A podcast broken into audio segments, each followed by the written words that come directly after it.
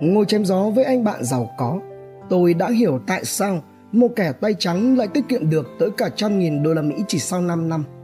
Tiền thì cũng cần đấy, nhưng chưa phải là tất cả. Một người giàu có sẽ suy nghĩ như thế nào về tiền bạc? Vài ngày trước đây thôi, tôi có mời bạn mình qua nhà để uống cà phê, hàn huyên về cái chuyện muôn thuở. Đó là chuyện làm giàu. Dù khá giàu có nhưng mà anh đó lại không thích nói nhiều về chuyện tiền bạc. Anh chỉ nhận lời mời vì chúng tôi là bạn bè mà thôi. Tôi biết mình có thể học hỏi được rất nhiều điều từ anh. Anh bạn tôi năm nay 30 tuổi, trông thì không có vẻ gì là giàu có cả. Anh không mua những món đồ hào nhoáng, vẫn tự cọ toilet hàng ngày như là bất kỳ ai. Thế nhưng trong vòng 5 năm qua, anh từ kẻ chẳng có một đồng nào trở thành người sở hữu tới 100.000 đô la Mỹ tiền tươi thóc thật để sẵn trong tài khoản ngân hàng. Ừ, đó quả là một thành tích ấn tượng đấy chứ.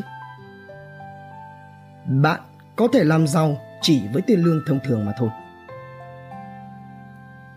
Lương của anh hoàn toàn nằm ở mức trung bình của xã hội. Mỗi tháng anh tiết kiệm khoảng 15%. Số còn lại thì anh dùng để kiếm thêm tiền theo những cách khác nhau. Chú phải hiểu bản chất của tiền bạc trước khi chú làm giàu. Đây chính là điểm mà mọi người thường hay làm sai. Anh nói với tôi như vậy. Anh bạn tôi sống cùng với người yêu trong một căn hộ 60 mét vuông ở trên phố, giống như 80% cư dân thành phố này. Ban ngày, anh làm công việc thiết kế đồ họa cho một công ty hết sức bình thường, với mức lương cũng hết sức bình thường. Ngoài giờ thì anh có mở blog riêng kinh doanh các sản phẩm đồ họa trên trang web của mình. Anh dự định mở thêm kênh YouTube riêng của mình nữa. Và với nhiều nguồn thu nhập khác nhau thì anh có thể tiết kiệm được phần lớn tiền mặt. Tự lập công ty riêng. Anh nói, lập công ty tư nhân là lý do số 1 khiến cho anh có thể tiết kiệm được từng ngày tiền. Anh phải trả 20% thuế doanh nghiệp thay vì chịu mức 36% anh phải trả cả thuế thu nhập cá nhân nữa anh có thể loại bỏ mọi chi phí kinh doanh mà làm như vậy thì tiết kiệm tiền dễ hơn, vì nó hoàn toàn tách biệt với tài khoản cá nhân của mình anh sẽ chẳng thể nào có thể kiếm được 100.000 đô la Mỹ nhanh tới như vậy nếu như không thành lập công ty riêng. Khoảng 50% số tiền mặt mà anh bạn tôi có đều gắn liền với hoạt động kinh doanh. Anh ấy thành lập công ty riêng khoảng một năm sau khi bắt đầu các nguồn thu nhập khác nhau. Tại châu Âu thì thủ tục thành lập công ty cũng không mất nhiều thời gian và chi phí cho lắm. Anh bạn tôi cũng không cần phải hiểu biết nhiều về sổ sách bởi vì anh ấy thuê một công ty kế toán nhỏ chỉ với chi phí 240 đô la Mỹ một tháng để lo mọi thứ. Còn anh thì chỉ việc nhận lại hóa đơn và biên lai, like, mọi thứ đã có người khác lo. Mỗi tháng, việc kinh doanh của anh ấy đem về khoảng 5.000 đến 10.000 đô, không bao giờ hơn. Bạn đang cho rằng con số này thấp ư? Vậy thì hãy làm phép tính nhầm nhé. Trong vòng 5 năm qua, anh bạn tôi kiếm được khoảng 300.000 đến 600.000 đô la Mỹ và tiết kiệm được phần lớn với mức thuế suất ưu đãi. Đó là sức mạnh của việc lập công ty riêng. Chi tiền để kiếm tiền. Anh bạn tôi kể rằng nếu mà nhìn ở bên ngoài ấy, thì anh chỉ tiết kiệm được 100.000 đô la Mỹ trong 5 năm qua. Thế nhưng mà anh đã kiếm được tận 300 cho tới 600 nghìn đô đấy. Năm đầu tiên, anh đã phải trả tới 40% tiền thuế, nhưng mà các năm về sau thì chỉ mất 20% thôi. Anh tự trả lương cho chính mình, đồng thời trả cả phần thuế đó nữa. Anh bỏ ra khá là nhiều tiền để duy trì hoạt động kinh doanh. Nói chung là chú phải dám chi tiền để kiếm tiền cơ.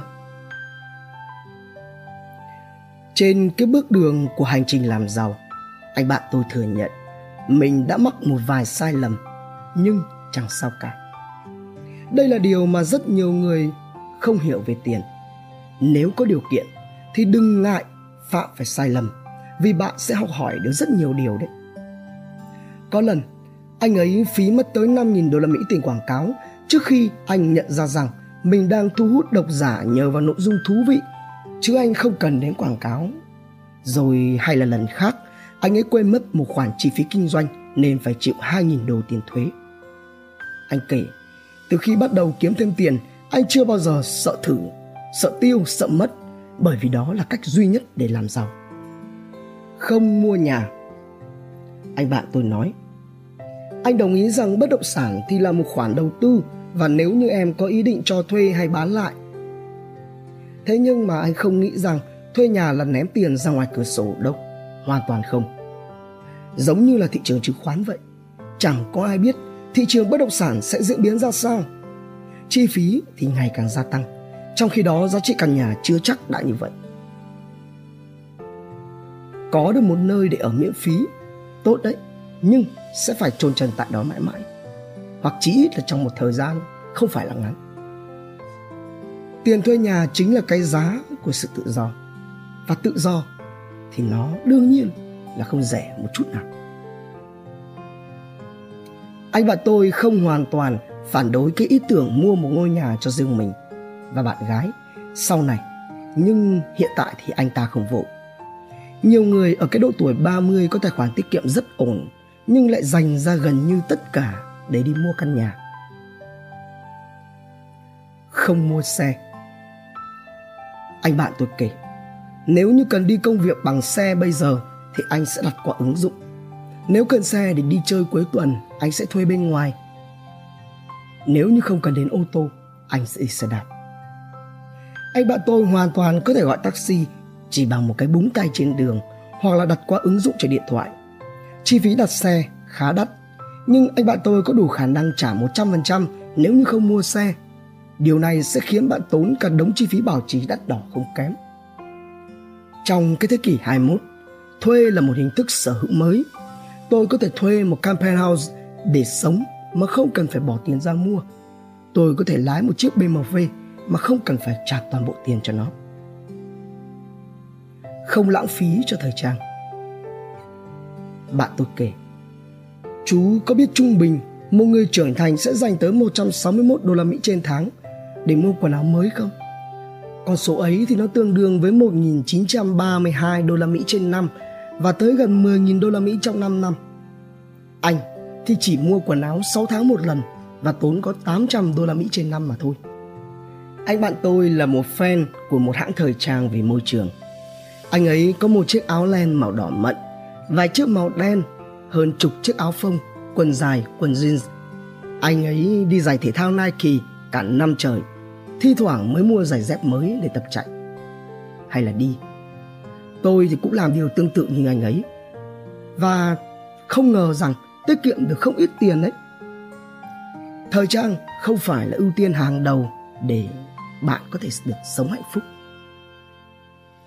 Không tin vào nguyên tắc Starbucks. Anh bạn tôi nói, anh chẳng tin rằng Starbucks có thể khiến cho người ta nghèo đi. Đúng là bỏ hẳn 5 đô la Mỹ trên ngày cho cà phê thì điên rồ thật. Anh không làm như vậy, nhưng thỉnh thoảng tự thưởng cho bản thân một ly Starbucks cũng chẳng sao. Anh thích ngồi ở đó và viết lách. Việc này sẽ khiến anh cảm thấy khá hơn trong những ngày tồi tệ. Nó giống như là một khoản đầu tư bé nhỏ cho bản thân vậy. Cà phê ở Starbucks đắt thì đắt thật, nhưng nó không đắt bằng thời trang và cũng chưa kể tới việc nó còn giúp cho chúng ta tỉnh táo trong ngày nữa đấy. Chẳng việc gì phải tiết kiệm tiền cà phê nếu như đó là điều giúp cho bạn nâng cao được năng suất làm việc cả. Nghe thế vậy, tôi bảo với anh rằng nhiều người bỏ ra 5 đô la một ngày, tức là 6.000 đô trong vòng 5 năm chỉ để mua những đồ uống có hại chứa cả tấn đường. Và đây thì không phải là thói quen tốt. Anh nói, đúng vậy, nhưng đó chỉ là một phần của bức tranh. Anh đang nói về những người có điều kiện bỏ ra 100 đô la trên tháng cho cà phê và biết rằng mình xứng đáng tự thưởng cho bản thân vì đã làm việc chăm chỉ. Nếu như mua một ly đồ uống sang chảnh chỉ để tới văn phòng ngồi chơi sơi nước thì dĩ nhiên là chú cần phải xem lại cách chi tiêu của mình. Chết cũng không mang được tiền theo. Trước khi kết thúc câu chuyện, anh bạn tôi nhắc nhở tôi một điều. Nhiều người ấy mà, coi tiền là cái bàn đạp cho mọi thứ. Họ gần như không quan tâm đến tiền mà là cuộc sống được mua bởi tiền.